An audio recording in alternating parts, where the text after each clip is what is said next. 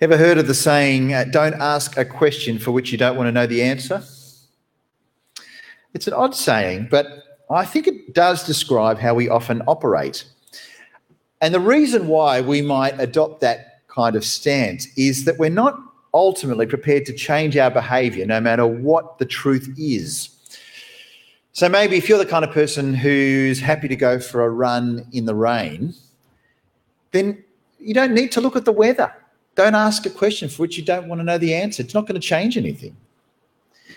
And if you're the kind of person who won't change your unhealthy living practices, then don't go to the doctor and ask them if you're well or not. Don't ask a question for which you don't want to know the answer. It's not going to change anything. The same applies for all sorts of different experts in different areas. If you're not at the point where you'll change your opinion about something, then you really don't need to listen to an expert. Don't ask a question for which you don't care about the answer. And I think we all adopt this strategy. We all take this stance from one time to another. And that is because, well, we don't want to know the truth about the weather or our health or the finances or the relationships because a lot of the time we kind of don't really want to change. We don't want to hear the news. Don't tell me the truth because it's not going to change my thoughts and actions anyway. Sometimes we do that because we want to have plausible deniability. Oh, sorry, officer, I had no idea. But ignorance is no defense. If you've got early onset of diabetes, you can't fix your health by avoiding a blood test. If your superannuation is too low, you can't fix your finances by ignoring bank statements. And if your car's unregistered, you can't avoid a fine by saying, Oh, I didn't get that email. Ignorance is no defense. You can deny the truth, but it won't change reality. A lot of people go on life like this when it comes to God. Many people go through life like this, knowing by nature that God exists. But deep down, even though they know that God created the universe and everything in it, they do nothing about it. People have holy hunches about God, but do nothing. Every human knows deep down that God created the universe, and everybody knows deep down that God created them. And everyone knows deep down that they need to be friends with God in some way, in some form. That's why there's so many religions everywhere. All of these people trying to work out how to fix up their relationship with their Creator. They know deep down, they've got this holy hunch that they are guilty and that they need God's forgiveness. But most people do nothing. But ignorance is no defense. And that's why we all need to listen to God's word. Everyone, every human needs to hear what God says to us in the Bible because this is the one and the only way to become friends with God and the one and the only way to be saved from hell. Well, today is the final chapter of 1 Kings, and we're going to spend another session looking at King Ahab. Again, yep, there's going to be some more Ahab tonight. Uh, over the last few weeks, we've watched him and his wife make bad and horrible and evil decisions that, that affect people in horrible ways. Uh, king Ahab is the worst and most evil king who's lived up to that time in God's history. And today we'll see one more time how he acted in an evil and stupid way. And it all comes down to his denial of the truth. He won't ask for the truth because he can't handle the truth.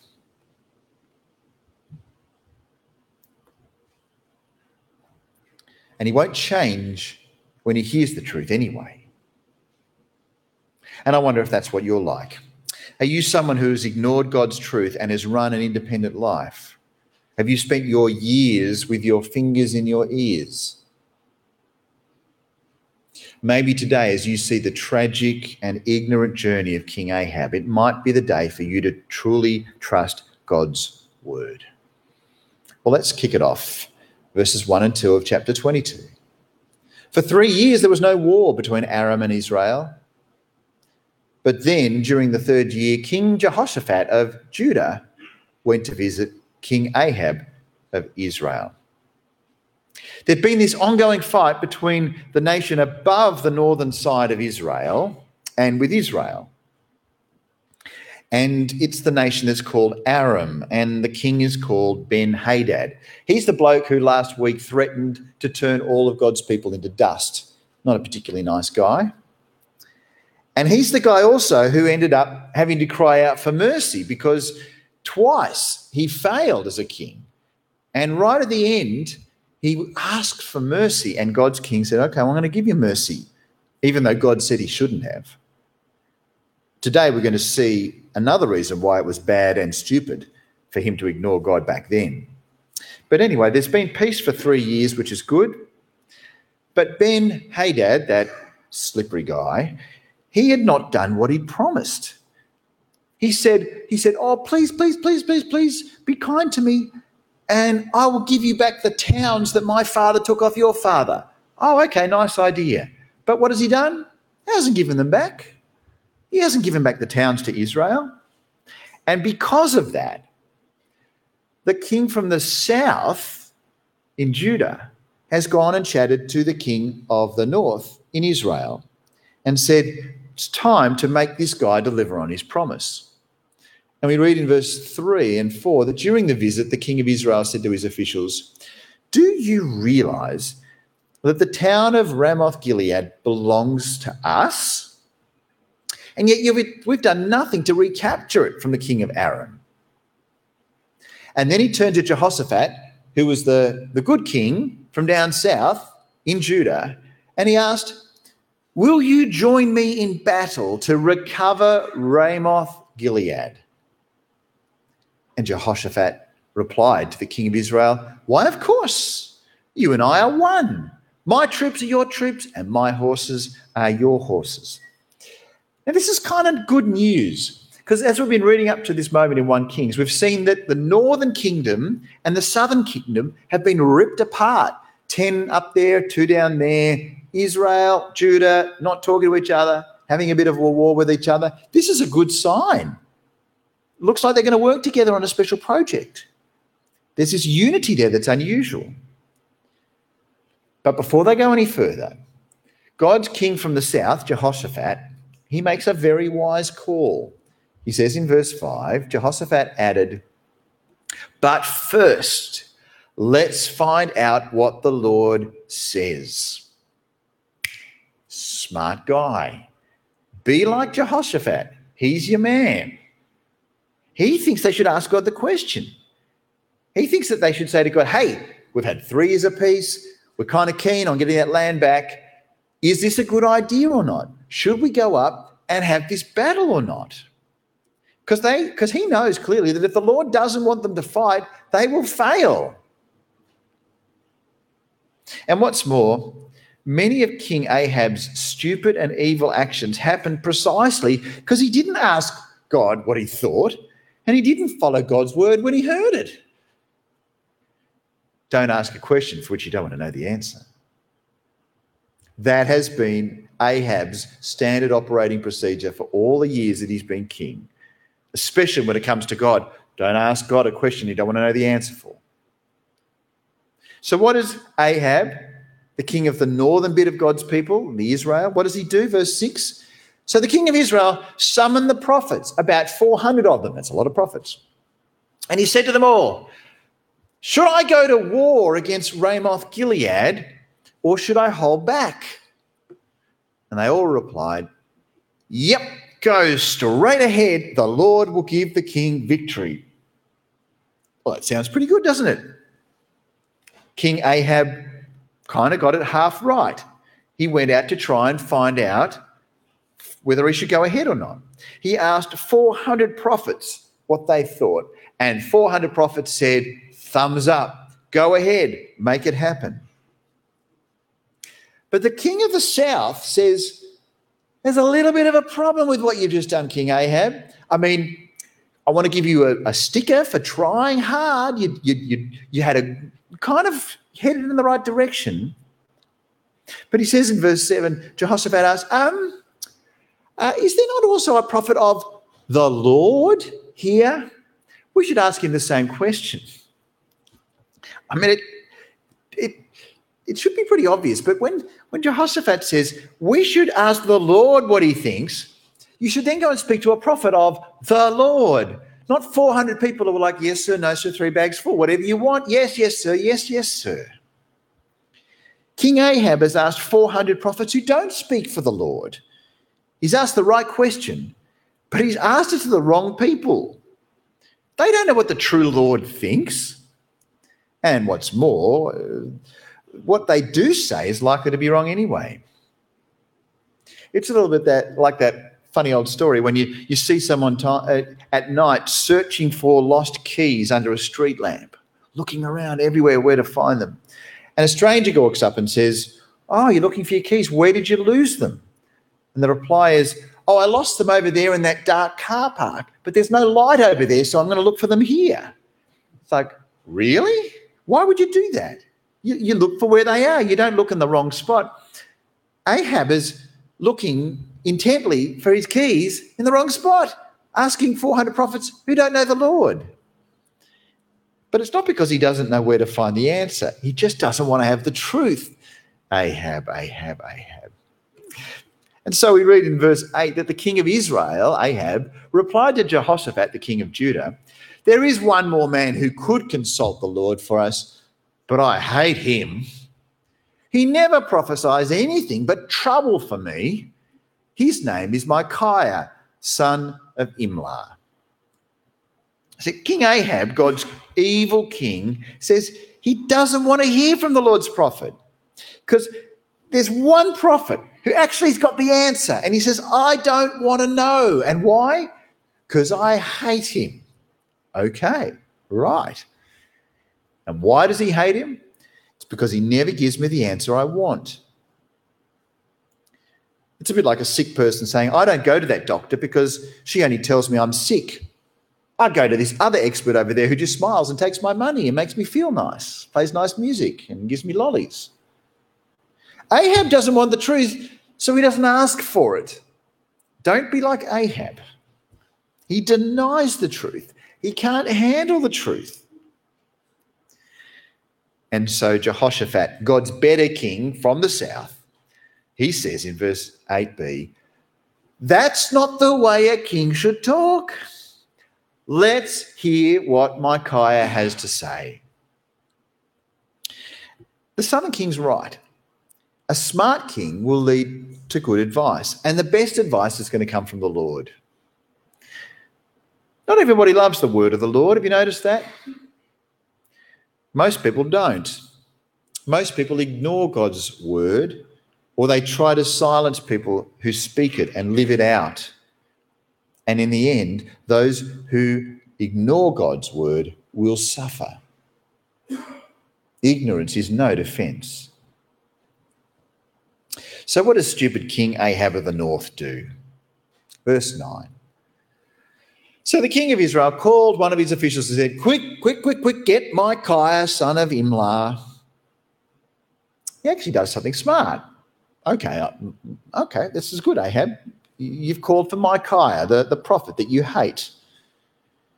And so then they bring Micaiah there, the hated prophet, before the two kings, who we read are, are very pompous and in a very fancy and flash little environment.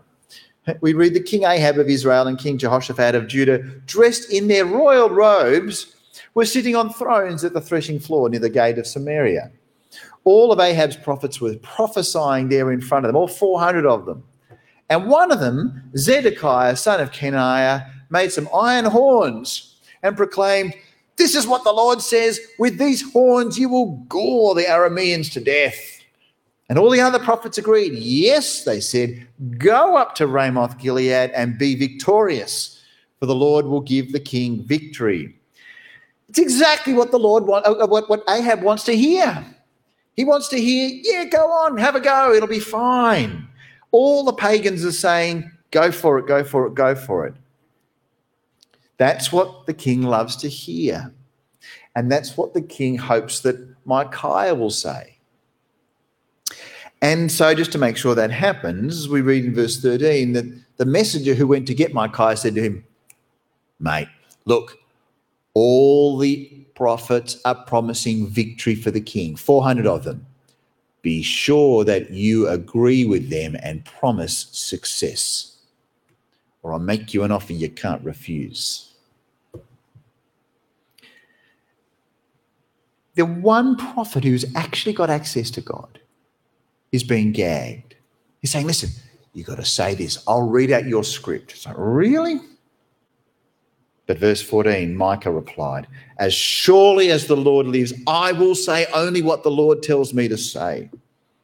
That is how we know that this guy's the real deal. He's a genuine prophet because genuine prophets say only what the Lord says to say. And that's what every Christian should be like today. We have God's word loud and clear, and we have just one job tell the truth. When God's word says that Jesus really, truly rose from the dead, we've got to tell the truth, even if people think we're silly. And when God's word says that adultery is a sin, we need to tell the truth and all the other things as well. Now, I've got to say, it is a fairly sobering thing for me to stand up here behind the pulpit and to teach God's word, especially when I know that what I'm saying is going out on Facebook and it's being shared with my Facebook friends. And there are people there who don't know Jesus and people who, who might think that really it's a bit silly, a lot of the things that we say, and in fact, offensive. And here I am I'm constantly tempted to water down the message of the gospel. I want people to like me. I want people to think that Christians and the Bible are nice. But tonight, my hero is Micaiah. Micaiah, who says, I am going to tell the truth, the whole truth. So help me God. And that's what he does in verse 15. Because when Micaiah arrived before the king, Ahab asked him, Micaiah, should we go to war against Ramoth Gilead or should we hold back? Micaiah replied sarcastically, Yes, go up and be victorious, for the Lord will give the king victory. Interesting, isn't it? He's, it's a cheeky reply from God's prophet which the king notes, verse 16, he says, How many times must I demand that you speak only the truth to me when you speak for the Lord? Which is weird because I think, didn't he already say, I don't like this guy because he tells me the truth? And he's saying, Hang on, mate, tell me the truth. Ah, this guy's weird. Maybe the king is having a moment of clarity. Maybe he really does realize that Micaiah speaks the truth of the Lord. Maybe he does recognize that the word of the Lord is good and he wants to hear it. And he says, Mate, don't give me this rubbish. Tell me it like it really is. And so Micah does. Verse 17.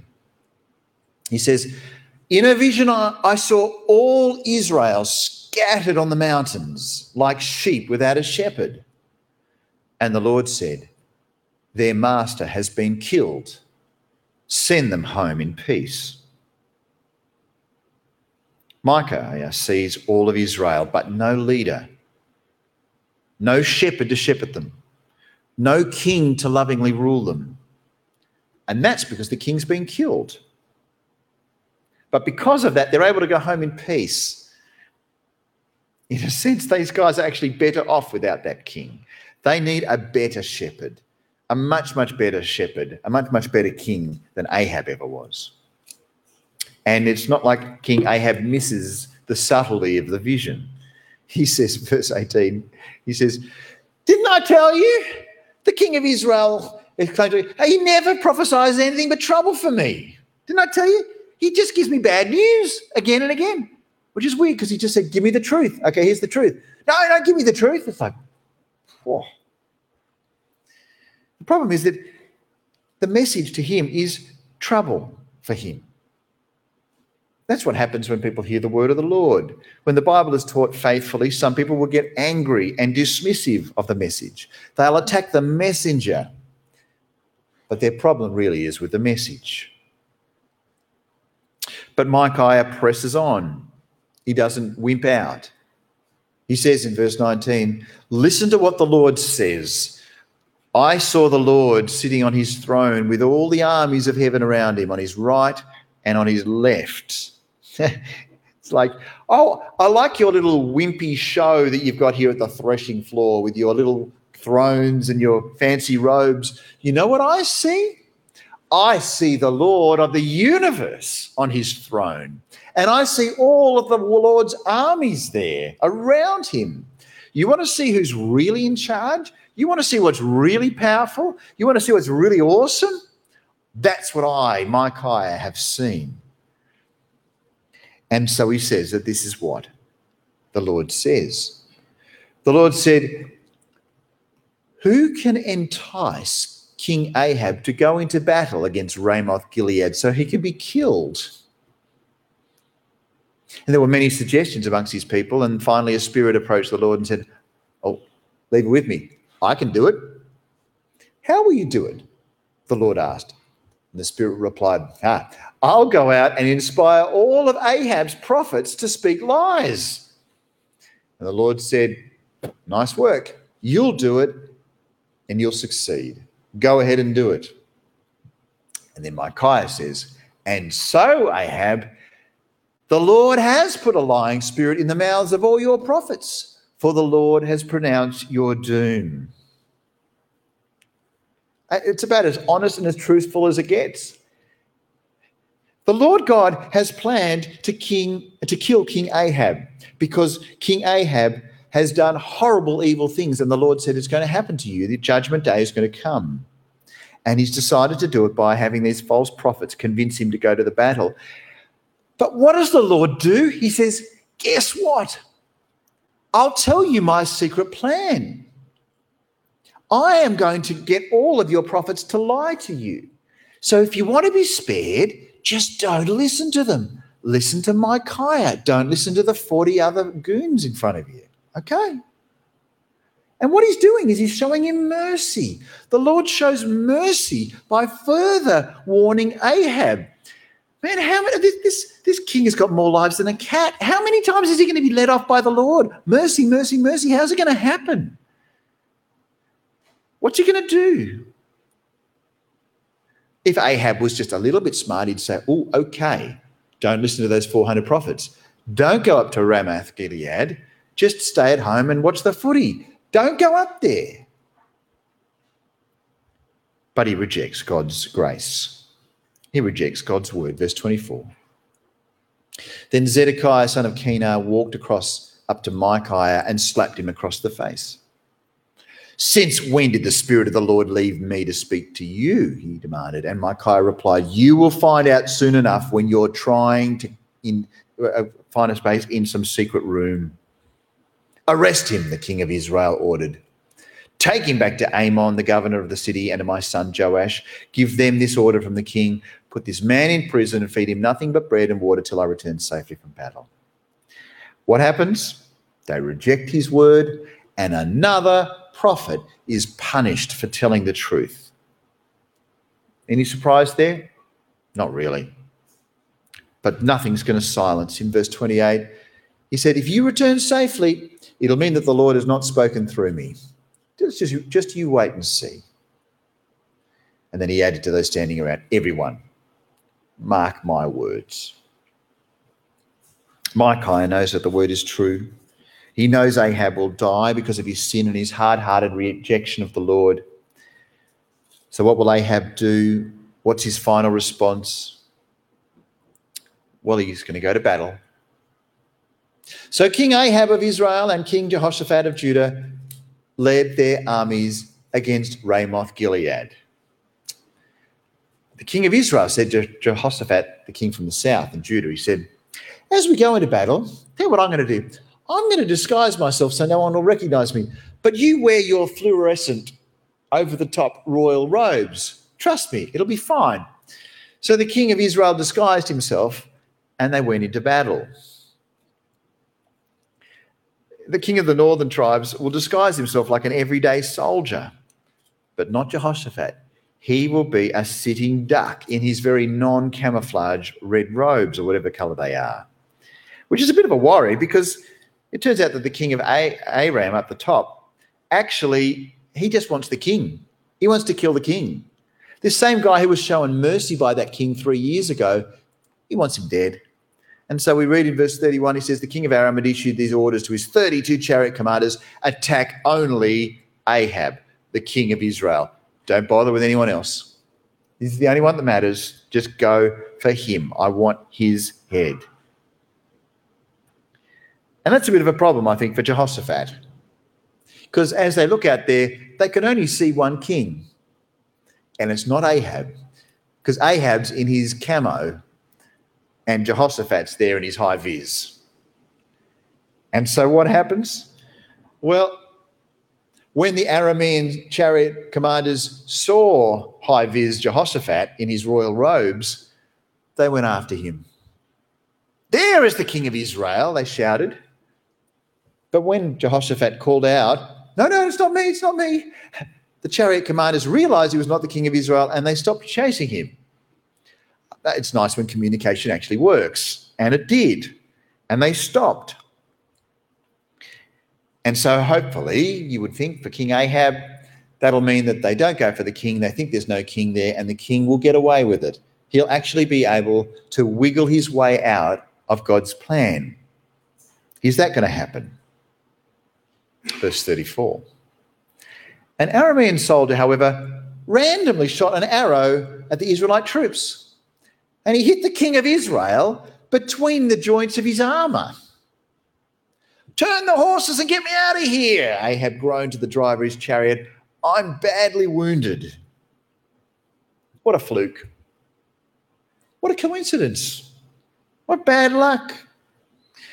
King Ahab, sitting there in his camo, he's randomly shot, and his armor randomly fails. And it's all bad luck, right? Wrong. All his sneaky plans failed in the face of God's word. Which I think is an important reminder for us, an important warning for us. And that is with God, you can run, but you can't hide. Eventually, he will catch up with you. But the smart people surrender first and get to meet God as friend, as Savior. Anyway, here's what happens next. Verse 35 The battle raged all that day, and the king remained propped up in his chariot facing the Arameans. The blood from his wound ran down to the floor of his chariot, and as evening arrived, he died. And just as the sun was setting, the cry ran through his troops we're done for. Run for your lives. And so the king died, and his body was taken to Samaria and buried there. And then his chariot was washed beside the pool of Samaria. Samaria, and the dogs came and licked his blood at the place where the prostitutes bathed, just as the Lord had promised. And that was the end of Ahab. And God's word totally came true. Ahab decided to ignore the preacher of the word of the Lord he then thought he'd attack the preacher of the word of the Lord. And then when he'd heard the word of the Lord, he decided to ignore the word of the Lord. But in the end, the word of the Lord was true. Of course. King Ahab couldn't handle the truth, and so he ignored the truth and suppressed the truth. And in the end, he died as a rebel of the Lord. He was a bad shepherd of the sheep. And so the sheep scattered, and the word of the Lord came true exactly as the prophet said. But that's not the way that 1 Kings ends. There's still a little bit more at the very end. We read about Jehoshaphat, who we've had a bit of talk about. Skipping to verse 41, we read about him that he began to rule in the fourth year of King Ahab, and he was 35 years old, and he reigned for 25, and there's his mum's name. We're now seeing a bit of a step back in time where he is now reviewed, and briefly it just says he was a good king. And he followed the example of his father. He did what was pleasing in the Lord's sight, but he failed to remove all the pagan shrines, and the people still offered and sacrifices and burns there. But he also made peace with the king of Israel. It's a pretty short history for Jehoshaphat as we come to the close of this whole book. But the point is that he was a good guy, mainly, mainly good. He did some other good things. Verse 46 he banished from the land the rest of the male and female shrine prostitutes who continued their practices from the days of his father Asa. And verse 48 he, he also built a fleet of trading ships to sail for gold, but they never set sail, for they met with disaster. And then he spoke to Ahab's son and he said, Can I come with your guys? And he said, No. So stuff happened right there, and that's sort of how it ends. But the point is that he, was a guy who generally did good. We don't hear much about him. But we do hear just a little bit more in the final verses about the guy who came after Ahab. We read about this guy called Ahaziah. He was the son of Ahab. He ruled over in the 17th year of King Jehoshaphat's reign in Judah. He reigned in Samaria two years, but he did what was evil in the Lord's sight, like father, like son. He did what was evil in the Lord's sight, following the example of his father and mother. Who's going to forget her? And the example of Jeroboam, son of Nebat, who had led Israel to sin. He served Baal and worshipped him, provoking the anger of the Lord, the God of Israel, just as his father had done. And that's the end of 1 Kings oh, I would have liked sort of a bit of a happier ending, you know, maybe and suddenly a sunset that they can all run out to together and then the music starts being nice and the credits start rolling. But but no, this is how it ends. Well, it sort of doesn't because after one kings comes two kings, and it's sort of like those sequels where that doesn't really end the first one before you have to wait a whole year for it to be released on Boxing Day, and then you see it again. It's it's a little bit like that, and we're going to get to two kings, God willing, if Jesus doesn't return before we get to it. But for now, we just see that this guy's really bad. And that's the kind of the taste in our mouth as we get to the end of 1 Kings. It started with David, who was pretty much a good guy, pretty much. And certainly in the eyes of the Lord, he was a great guy. Then you had his son Solomon, who did amazing stuff super wise, super smart, super rich, but also did some super stupid things as well. And from there, it all went downhill. And that's the story of 1 Kings. And in all of it, we've seen really that human kings fail to properly rule God's people. So many kings who did so many dumb things. And at the end of the day, the big problem was so many kings denied the truth and suppressed the truth. They said, I don't want to listen to you, Lord. It's like, la, la, la, la, la, la, la, la, not listening, not listening, not listening. And that's the way that they led God's people under God's rule. Not listening, not listening, not listening. Is it any surprise that it turned out that badly? And we see it summed up in the picture from Micaiah. God's people were there on the hills, uh, scattered like sheep without a shepherd. Did you notice that when it came up? What did it make you think about? When I read that, it made me think about another shepherd of God's people. It made me think about Jesus as he was heading off for a bit of a quiet time. And anyway, bumps into a lot of people. Verse 34 of chapter 6 of Mark's gospel. Jesus saw the huge crowd as he stepped from the boat and he had compassion on them because they were like sheep without a shepherd. So he began teaching them many things. How did he lovingly lead them? What did the shepherd do as he saw the sheep clueless, bumping into each other, needing leadership? What does he do? He shepherded his people by teaching them, by giving them the word of God. Time and time and time again throughout 1 Kings, really, the, the, in so many ways, the lead character of 1 Kings is the word of the Lord. He's everywhere. And now, as the people are there, the people of God, they're scattered. What does the Lord do? What does the Lord Jesus do as his heart breaks for them? He says, I've got to give you the word of the Lord. And he does. And we read this in John's gospel. Jesus says, I am the good shepherd. I know my own sheep, and they know me. just as my Father knows me and I know the Father. So I sacrifice my life for the sheep. I have other sheep too that are not in this sheepfold. I must bring them also. They will listen to my word, my voice, and there will be one flock with one shepherd. Time and time again, the bad shepherds didn't listen to the word of the Lord. But the good shepherd, shepherd, he listens to the word of the Lord. He is the word of the Lord. He speaks the word of the Lord, and that is how he loves God's people. Will you listen to the truth of the Lord and follow Jesus, the good shepherd? Will you obey the truth of the Lord even when it's hard?